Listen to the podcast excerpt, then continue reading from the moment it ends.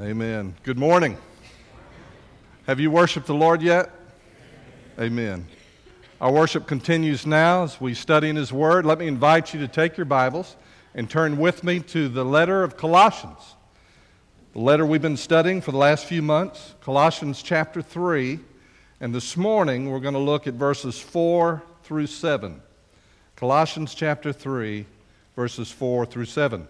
The title of this morning's message is Stop Feeding the Sin Monster. Stop feeding the sin monster. And you have one, and you don't need to feed it, according to Colossians 3, verses 4 through 7. I'm going to read this passage of Scripture. I invite you to follow along with me. When Christ, who is our life, appears, then you also will appear with him in glory. Therefore, put to death your members which are on the earth fornication, uncleanness, passion, evil desire, and covetousness, which is idolatry. Because of these things, the wrath of God is coming upon the sons of disobedience, in which you yourselves once walked when you lived in them. What is a real Christian? Is it someone who simply goes to church or who holds to a certain set of beliefs? In chapters 1 and 2, we have already studied that Paul taught that a real Christian is someone that God has changed on the inside. Christians live differently because they are different. And in chapters 3 and 4, Paul is saying that because of what God has done, every Christian, any Christian, can overcome sin in their life. And it's because of what God has done. And this is Paul's way. He tells us who you are in Christ, tells you what God has already done inside you, and then he says, based on that, how should you live? And so, what has God done already? This is just by way of review. God has given you some things. And because He's given you these things, you have the capacity to overcome sin. He's given you a new identity. We saw that in chapter 3, verse 1. He says, You were raised with Christ. When He saved you, He didn't give you a package called salvation, He actually united you with Jesus. And the things that are true right now about Jesus Christ in relationship to this world, in relationship to sin, in relationship to His Father, is now true of you. He unites you with Him. You have a new identity. You also have been given a new address. We saw in verse 2 that your life is hidden with Christ in God. I live on this earth, but this is not where I live. My real life is in Christ. He's given you a new identity and a new address. He's also given you a new power. We saw in verse 4 that we just read, he said, Christ who is our life. In chapter 1, verse 27. Pam sang it a while ago. We saw that Christ is in you, Christ in you, the hope of glory. You have the very presence of Jesus Christ who never sinned living in you. So you have a new power and you have a new destiny. He says you're going to appear with him in glory in verse 4. When Christ, who is our life, you will also appear with him in glory. Now, he's not talking about glory as a place. He's talking about glory as an existence. He's talking about the way you're going to appear, the way that you're going to look. He says, if I was going to translate it differently, I'd say you're going to appear with Him glorious. Because what's happening inside of you is a transformation into the very likeness of Jesus Christ. And as He will one day shine in glory for all the world to see, those of us who know Christ are being transformed into the same glory that Jesus possesses. And so, because of these things, you and I have the ability to overcome sin. Now, in verses 4 through 7, we're going to explore two truths about real Christians. Here's the first one why every Christian needs to overcome sin. Why every Christian needs to overcome sin. Look again at verse 5. Therefore, put to death your members which are on the earth. And then he lists them fornication, uncleanness, passion, evil desire, and covetousness. He, he talks about them. Did you know that at several places in the oceans of the world, there are these currents that circulate always. And because of the way that we have discarded trash, particularly plastic, and it has been discarded off of ships and through rivers and streams, there are these massive circulating islands of plastic and garbage out in the middle of the ocean. One of these is called the Great Pacific Garbage Patch. It covers thousands of square miles. Nobody really knows how big it is, but it's out there in the Pacific and it's circulating. And in a study that's published this month in a journal called Marine Biology, scientists have discovered that there's a certain microorganism and other parasites, but there's a certain microorganism that lives on the plastic that's circulating in this massive island of trash. And this microorganism originally was only found in the South Pacific, and it kills coral reefs. And it infects them. And it used to be only close to shore. It couldn't go out in the deep water. But now, attached to the plastic, it's circulating around the world. It's been found in the Caribbean. I can't even pronounce the name of it. It's called Halofolliculina. Got to say that carefully. It's a single celled organism about the size of a sesame seed and when you look at it under a microscope, it looks like it has two tiny devil horns. They're actually kind of wings that it used to move around the water. The authors call them, quote, tiny, terrifying little monsters. And no one believes it can be cleaned up. These piles of garbage are so big. No one thinks it can be cleaned up. But what can be done? Listen to their conclusion in their report. Any potential impacts of the debris associated rafting community on coastal or pelagic ecosystems can be most effectively limited by an overall reduction in the quantity of plastic pollution introduced into the marine environment. You know, they get paid to write stuff like that. In other words, the author suggests the best way to weaken the trash island is to stop feeding it trash. Stop feeding the monster. The Apostle Paul is telling us in verse 5 that inside every Christian there is a great island of sinful desire that's circulating in your life.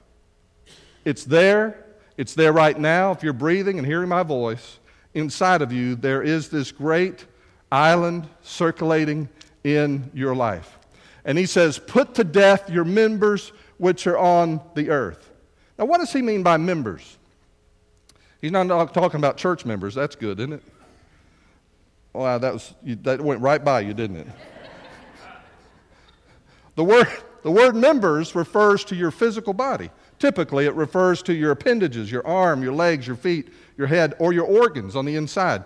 But obviously, that's not what he's describing here. We know that because at the end of chapter 2, at the very last verse, he wrote these words These things indeed have an appearance of wisdom and self imposed religion, false humility, and neglect of the body, but are of no value against the indulgence of the flesh. Paul rejected asceticism as a way of defeating sin. So he's not saying when he says, Put to death your members which are on the earth, to hurt your body. He's not talking about your physical body because he, he, he talked against asceticism at the end of chapter 2. So, what's he talking about? Well, he tells us it's not your physical body, but it's something that's very much a part of you, and it lives inside of you. And describes it in five ways as fornication, uncleanness, passion, evil desire, and covetousness. And, and as you break that down, this is what we have to kill. This is what's still a part of you fornication, the desire uh, for, for sex outside of God's design. Now, Jesus defines it, and he quotes Genesis when he says, A man will leave his father and mother and cleave to his wife, a man and a woman. And in that context, God invented sex for that environment. He designed it to occur in the context of a covenant relationship that is permanent between one man and one woman for their entire life. And fornication is a basic desire, he says, inside of you for sex outside of God's design. He's very, very straightforward. And then he uses the word uncleanness. And I wish you could see this because there's a word for purity or pure in the Greek language. This word is ah that. It's the opposite of that. And uncleanness is the desire to think impure thoughts. And then he uses the word passion. This is the desire to experience what is wrong. And then he uses the word evil desire, the desire for immediate physical gratification. And then the last one is covetousness, the desire to possess more than you have. Now, what's striking about this is he is not at this moment telling a non Christian to put this to death inside of them. He's saying that to you and me, those of us that know Jesus. He's saying you've got this swelling mass of sinful desire inside of you, and you've got to put it to death. You've got to kill it. So, what do these five members have in common? They each describe a different sinful desire. These are not acts of sin, these are desires for sin. And so, if you're going to kill sin in your life, you've got to realize this sinful desire, here's the statement sinful desire remains a part of your inner life while here on earth. You are not free of it until you are gone and in the presence of Christ, and then all sin is removed. But as long as you and I are here, we will experience sinful desire in some form. And he says we need to put this to death. You can be ashamed of what you want, you can be ashamed of what you desire, that no one else knows, but you should never be surprised by it because he said it's there. So the first truth is that sinful desire still lives in you, but there's a second truth. And that is how every Christian must overcome sin. Look again at verse 5. Therefore, put to death, put to death, put to death your members which are on the earth. How do you put sinful desire to death? That's the question. Here's the first thing decide to go to war against sinful desire. Decide to go to war against sinful desire. He starts off with the word therefore. The word therefore means that something has been said, and that what he's telling you now, putting something to death, putting sinful desire to death, is based on what he just told you. Well, what, what, did he just tell you? He just told you you have a new identity, you have a new address, you have a new power, you have a new destiny. You have these things in Christ, and Christ is in you. Therefore, based on what God has already done, based on your true identity, based on the presence of Jesus Christ who lives in you, go to war with sin. And so there's an internal logic to what Paul is saying. If Christ is your life and you are becoming like him and he is your reason for living and you are seeking those things which are above, not things on the earth, and you have set your mind on things above, not on things on the earth, and your life is in Christ and you are hidden in Christ and he is your reason, he is your passion, he is what you are all about, then sin has to die. Sinful desire has to die. When he says it needs to be put to death, he's giving it to you as a command in the original language. It's not an option. If you're a believer this morning, you have got to do this. If you don't do this, the inference of what he is saying is that sinful desire is going to fill your mind and fill your heart. If you don't kill sin, it's going to fill your mind and it's going to fill your heart. It's also interesting how he words it in the original language. He doesn't talk about be killing sin as an ongoing process, he chooses to speak of it as a point in time action. It is a decisive moment. And that is how you kill sin. The moment you become aware of that sinful desire, you have to act decisively in that moment. You don't have the next moment you don't have five moments from now. At the moment you become aware of that sinful desire, that is when you need to act. That is when you have to go to war. Now, you and I know we struggle with sin our entire life. We know that we have to walk in the Spirit and not fulfill the lust of the flesh. He tells us in Galatians 5. There's so much more that we need to know about fighting sin. It is a process that we go on throughout our life. But if I'm going to begin to fight sin, it starts with decisive action. Every time I become aware of sinful desire, I've got to put it to death. And so, real Christians are serious about fighting sin. Are you serious? Whatever it is. We're quick to notice other people's sins. But I can't fight your sins. I can't fight what's going on inside of you. I can only fight what's going on in here. And you have to go to war against sin. If you're also serious about fighting sin, you're not only go to war, but number two, you need to treat sinful desire as a deadly enemy. My wife and my daughters have tender hearts. It's not happened just once, it's happened multiple times over the years of our marriage.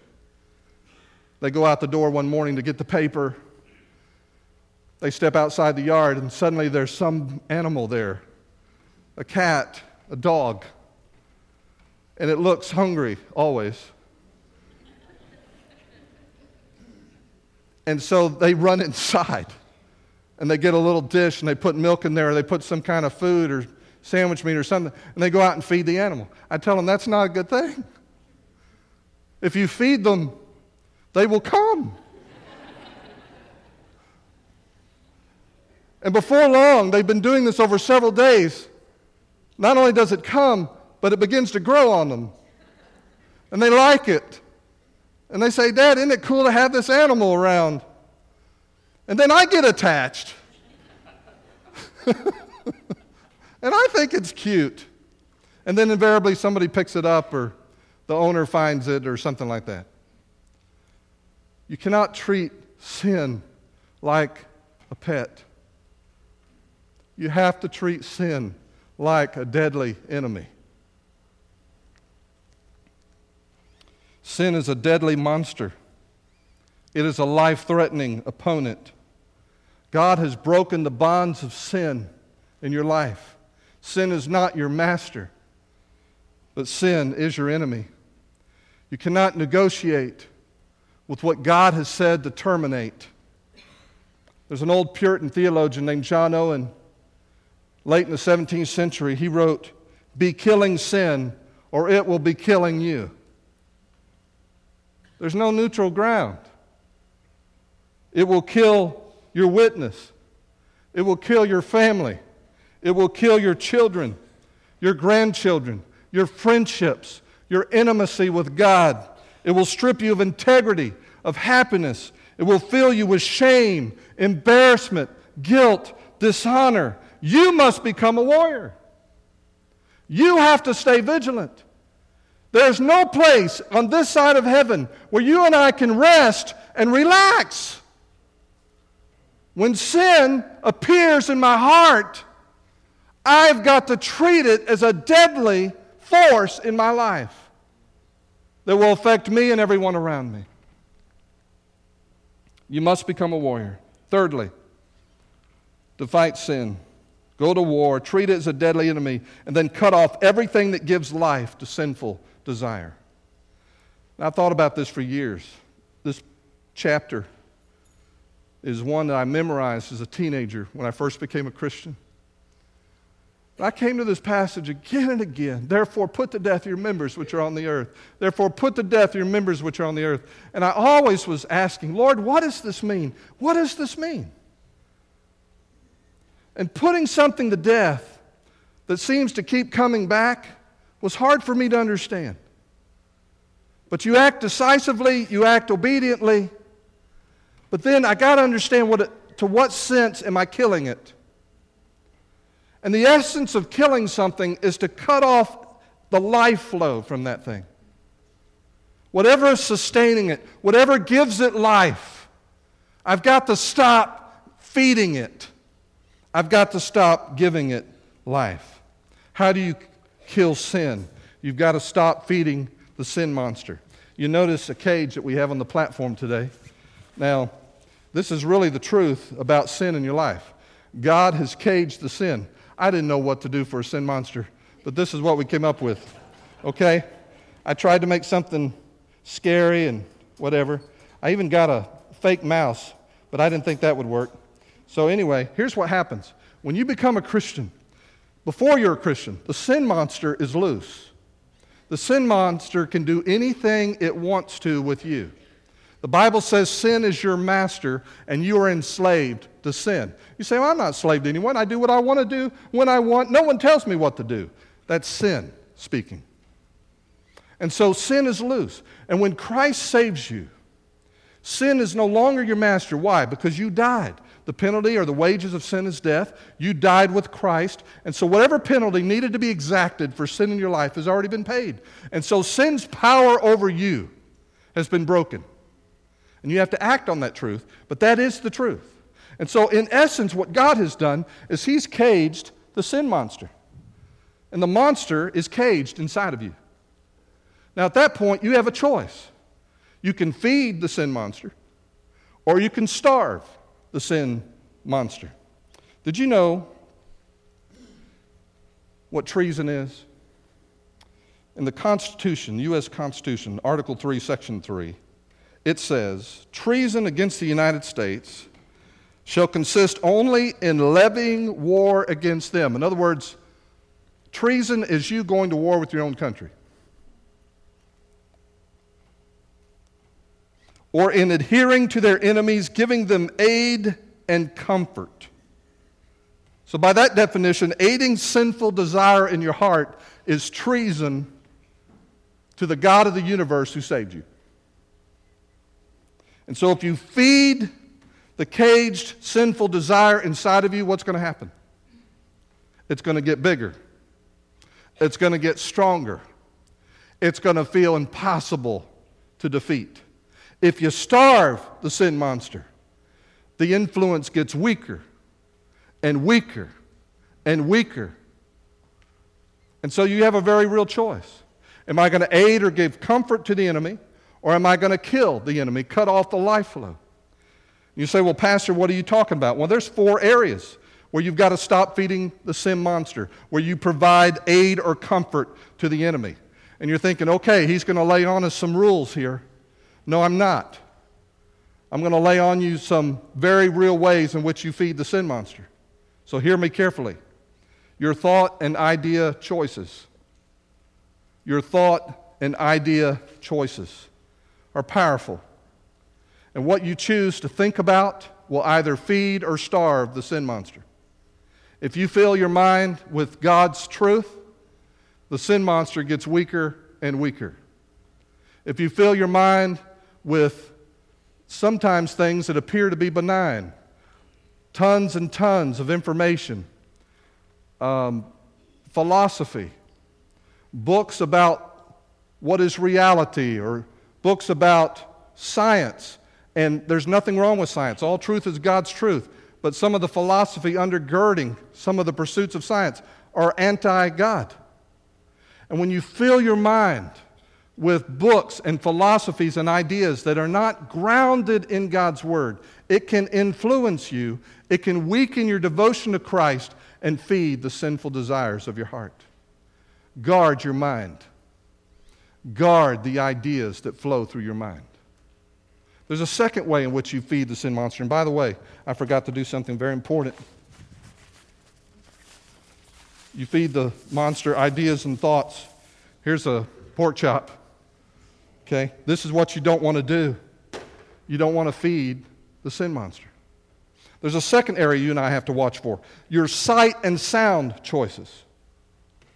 What you watch, what you listen to.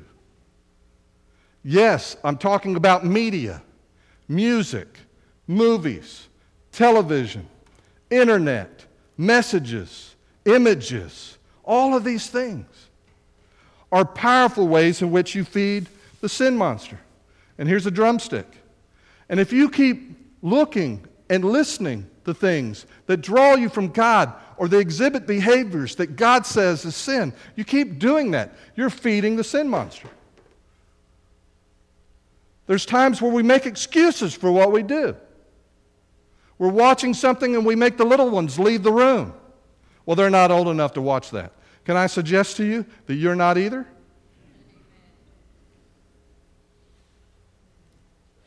Sometimes I hear people say, well, those words don't bother me. Those scenes on the screen don't bother me. I'm strong enough to handle it. Can I tell you that it's not about being strong enough to handle it, it's about being sensitive to the Spirit of Christ. Can I be real honest with you? I find that in my walk with God, that when I'm not walking with Christ, when I'm not spending time alone with Him, when I'm not seeking Him or walking in His Spirit moment by moment, that I am less sensitive to what I see and hear? And when I am walking with Christ, when I am seeking Him, when my heart is full of love for Him, when I want to please Him, when He is speaking to me and I'm being obedient to Him, that when I see something or hear something that is brutally sinful, my heart cringes. It's not about how strong you are, it's about how sensitive you are. So we got to be careful that our thoughts and our ideas, our sight and our sound choices are not feeding the monster. The third one is your place and time choices. Your place and time choices. Where you go and the events that you attend. You know that if you go to a certain place, you're going to be exposed to certain behaviors, actions, activities, drinks, food, uh, conversations that are going to feed the sin monster. And so at that point, you make the choice to go. It's a place, it's an event. And, and there may not be anything in and of itself that makes it sinful, but you know if you go there, you are feeding the sin monster in your life. And you've got to cut it off. When I was a youth pastor years ago, I had a young man come up to me. He was absolutely sincere. He said, Don, I have a problem when I'm alone with my girlfriend. I can't keep my hands to myself. I said, Really? I said, Where are you when this happens? He said, We're in my car. I said, Where's your car? He said, Well, we're parked somewhere privately. I said, Is it daylight or dark? He said, It's dark.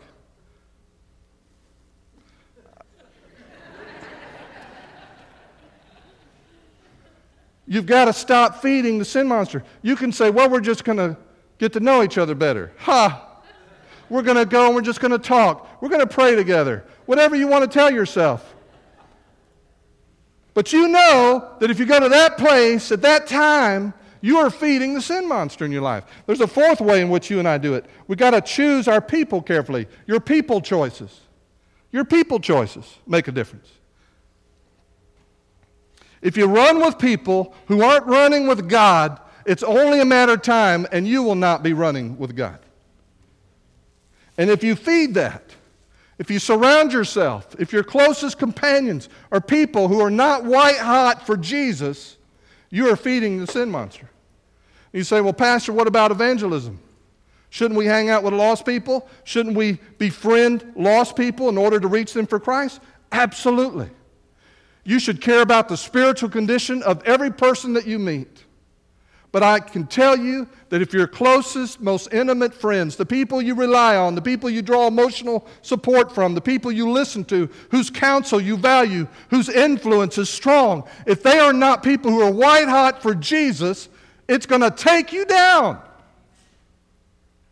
Stop feeding the sin monster. Guard your heart and your friendships. Christ changed your life. It is true.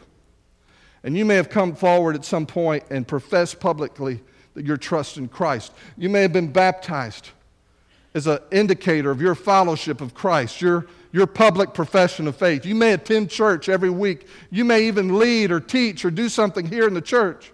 Christ changed your life, it is true, but it is up to you to change your lifestyle. It is not automatic or he would not say, Therefore, put to death your members which are on the earth. You have to decide, you have to choose. And let me tell you where it starts it starts right here. Your heart, your relationship with Jesus Christ. And so think about that for a moment. How is your heart, and what is the inclination of your heart towards Jesus? Do you love Him? Do you want His will for your life? Are you looking forward to that day when you will see Him face to face? Is His plan for your life the most exciting thing you can imagine, even though you don't know what it is? Is Jesus the focus of your heart, the thing that you think about when your mind is idle? Is He your passion? Is He is your, your pursuit? That's where you have to begin. It's not about just stopping feeding the sin monster. You got to have something that balances that out. You fight the sin monster with Jesus and your passion for Christ. For joy over it, we saw last week, he goes and sells all that he has and buys that farm. Why? Because he sees something that is like treasure in Christ and nothing else can compare. You know the old hymn? Turn your eyes upon Jesus, look full in his wonderful face. You do that, and the things of earth will grow strangely dim in the light of His glory and grace. You want to fight sin in your life? Fall in love with Jesus again. And every day, fall in love with Jesus. This morning, if you don't know Christ as your Lord and Savior, that's step one. The Bible tells us that the greatest problem you have in your life is an uncaged sin monster that's running around in your mind and your heart and your soul. I don't care how much good you do in life, you're not going to tame that monster. Or on the outside, on the outside, it may look like you're a disciplined, self-controlled, righteous person. But on the inside, you know the truth. You know what you want, you know what you desire, you know what's going on. And that laundry list that Paul gave us of fornication, uncleanness, passion, evil desire, and covetousness, you know those sinful desires are rambling around. And the Bible tells us that Jesus Christ came and died for you on the cross to take the penalty that your sins deserve. But He didn't just die so your sins could be forgiven, He died so sin could be defeated in your life. And He wants to set you free. The Bible tells us that if you will come to Christ and surrender your life to Him, we call it faith. I'm putting my trust in Christ to have the directional control of me. The Bible says if you will come and put your trust in Christ like that, that He will save you. He will cage the sin monster, your sins will be forgiven, and He will start you on a new kind of life. And you will fall in love with Jesus Christ. And this morning, in just a moment, we're going to stand and sing, and I want to give you the opportunity to respond to that call that God is putting in your mind and your heart right now. You saw Luke Lovell be baptized? He experienced it. God pressed on his mind, God pressed on his heart, and he came to a place where he put his trust in Christ. Would you like to do that today? Is God calling you? Do you know that it's time for you to stop living for yourself? And that God is calling you to put him in the first place in your life. Let me ask you to bow your heads and to close your eyes. The Bible tells us, Whosoever shall call on the name of the Lord shall be saved. When we stand and sing in just a moment, there'll be pastors standing at the end of each aisle. They're here to counsel with you and pray with you. They're not here to embarrass you. They'll answer your questions. They'll take all the time you need. If it's more time than we have in the invitation, they'll step out with you in the choir room next door and take all the time that you need to talk with you about your relationship with God. You can read the scriptures that they show you for yourself. We're not asking you to put your trust in us. We're asking you to put your trust in Christ. And so today, if you're ready, we invite you to come. And then, brother or sister in Christ, maybe you realize this morning you've lost your first love and sinful desires running rampant in your mind and your heart. And this morning, you need to go to war against sin. Jesus didn't die on the cross just so you could go to heaven, He died on the cross so you could defeat sin. As God speaks to your heart, you can come speak to a pastor, you can come kneel at the front or, or just bow your head where we'll be standing in just a moment. But will you say yes to Him?